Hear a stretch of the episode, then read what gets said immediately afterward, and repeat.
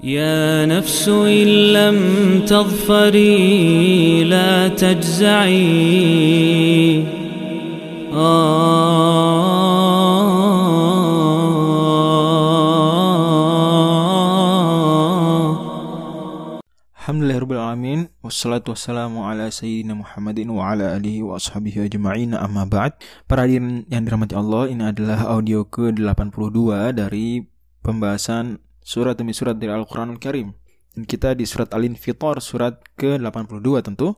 Di mana Al-Infitar artinya uh, keterbelahan. Keterbelahan. Ini infatoro artinya terbelah. Infitar masdarnya Jarennya Dan nama ini diambil dari ayat pertama surat ini idas sama fatarat. Tatkala langit terbelah. Dan surat ini makiyah turun setelah surat An-Nazi'at dan sebelum Al-Insyiqaq dan terdiri dari 19 ayat. Uh, tema besar dari surat ini sama seperti tema besar dari surat At-Takwir yaitu deskripsi peristiwa hari akhir. Makanya Nabi Shallallahu alaihi wasallam itu dalam hadis riwayat Imam At-Tirmidzi bersabda bahwa barang siapa ingin melihat hari peristiwa hari kiamat sebagaimana dia melihatnya dengan mata kepala maka hendaknya ia membaca surat At-Takwir, Al-Infitar dan Al-Insyiqaq. Memang tiga surat ini tema besarnya sama yaitu deskripsi peristiwa hari akhir. Hanya saja lagi-lagi seperti saya sudah singgung juga bahwa banyak surat-surat yang tema besarnya seperti ini atau mendekati. Begitu juga banyak nama-nama surat yang itu artinya hari kiamat atau sekitar itu. Tapi kan tidak mungkin Allah yang Al-Hakim Al-Khabir kemudian asal saja dan uh, tidak tidak menunjukkan hikmahnya ya tentang pemilihan diksi daripada firman-firmannya.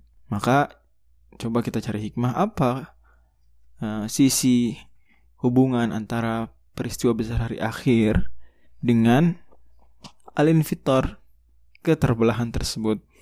Dan wallahu alam bisawab kalau melihat paparan umum di surat ini semua ayatnya maka kita bisa melihat bahwa hubungannya adalah karena dengan terjadinya hari kiamat, hari akhir, maka manusia akan terbelah.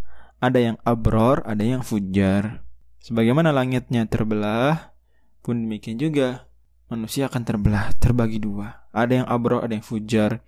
Allah Subhanahu wa taala firmankan di surat ini di ayat ke-13 innal abrara lafi na'im sesungguhnya orang-orang yang baik orang-orang soleh orang-orang bertakwa akan ada dalam surga wa innal ayat selanjutnya ayat 14 wa innal fujjara lafi jahim adapun orang-orang yang jahat orang-orang yang ingkar maka mereka di neraka jahim nah, terbelah dua persis seperti terbelah duanya langit saat kiamat. Dan Allah Subhanahu wa taala di surat ini memang awalnya mengisahkan tentang hari haknya kiamat ya. Hari ketika tiupan pertama dari sangkakalanya malaikat Israfil ditiup. Kemudian kata Allah Subhanahu wa taala di ayat kelima alimat nafsum ma qaddamat wa akhirat. Ya. Dan walaupun ayat keempat itu sebetulnya sudah tiupan kedua ya. Wa idzal qubur bu'thirat. Kubur-kubur dibongkar ini manusia bangkit dari kuburnya itu sudah tiupan yang kedua. Jadi tiga ayat pertama tiupan pertama, kemudian ayat keempat tiupan kedua, baru kata Allah, alimat nafsu ma qaddamat wa akhirat, tawalah manusia apa yang dia kedepankan dan apa yang dia tunda akhirkan. Jadi ini sederhananya apa yang dia kedepankan dan dia akhirkan ini skala prioritas karena manusia sebetulnya di dunia ini dia banyak tahu kebaikan, dia banyak tahu keburukan. Dia banyak tahu hal-hal yang bermanfaat, dia banyak tahu hal-hal yang sia-sia, dia banyak tahu hal-hal yang merugikan. Dan dia punya waktu, waktunya terbatas.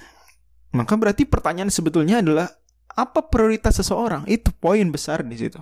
Jadi skala prioritas seolah-olah ayat ini bicara setiap orang akan tahu kelak apa konsekuensi dari skala prioritasnya dulu di dunia. Jadi orang yang tidak beriman di dunia itu dulu menempatkan keimanan sebagai prioritas terakhir. Ah udahlah, nggak usah lah.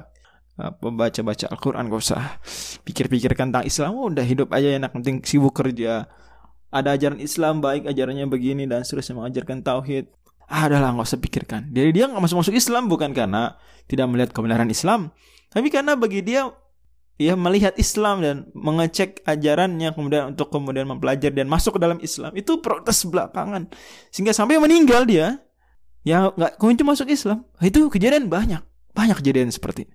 Atau ada orang muslim, dia alhamdulillah. Tapi dia menunda-nunda untuk beramal mempraktikkan Islam. Untuk ya konsisten dengan berislam lah. Dia tunda-tunda nantilah saya solehnya kalau sudah umur sekian. Sekarang saya ya, ya yang enak-enak saja dulu. Yang muslim sih muslim. Sholat ya kadang ya. Begitu.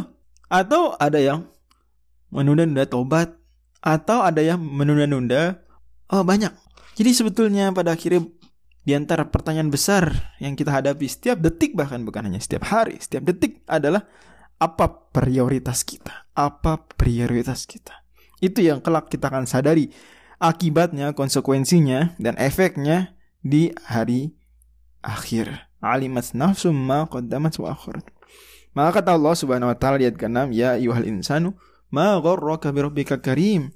Wahai manusia, apa gerangan yang membuat kalian tertipu dengan atau dari Robmu yang Rob kalian yang maha mulia. Sebagian buku tafsir menyebutkan yang membuat tertipu adalah kemuliaannya Allah, karomnya Allah, kedermawanannya Allah. Karena Allah ada orang jahat pun Allah tetap kasih kebaikan. Jadi seolah dia tertipu. Tapi sebetulnya tidak harus tertipu. Ketika Allah Subhanahu wa taala sudah ajarkan dalam Al-Qur'an banyak ayat tentang konsep istidraj, konsep tidak ada hubungan antara Allah kasih nikmat dengan Allah menyetujui perbuatan. Dua hal yang berbeda. Ada orang yang Allah tidak beri nikmat, tapi Allah setujui perbuatannya karena orang soleh. Tapi nikmatnya tidak Allah berikan banyak.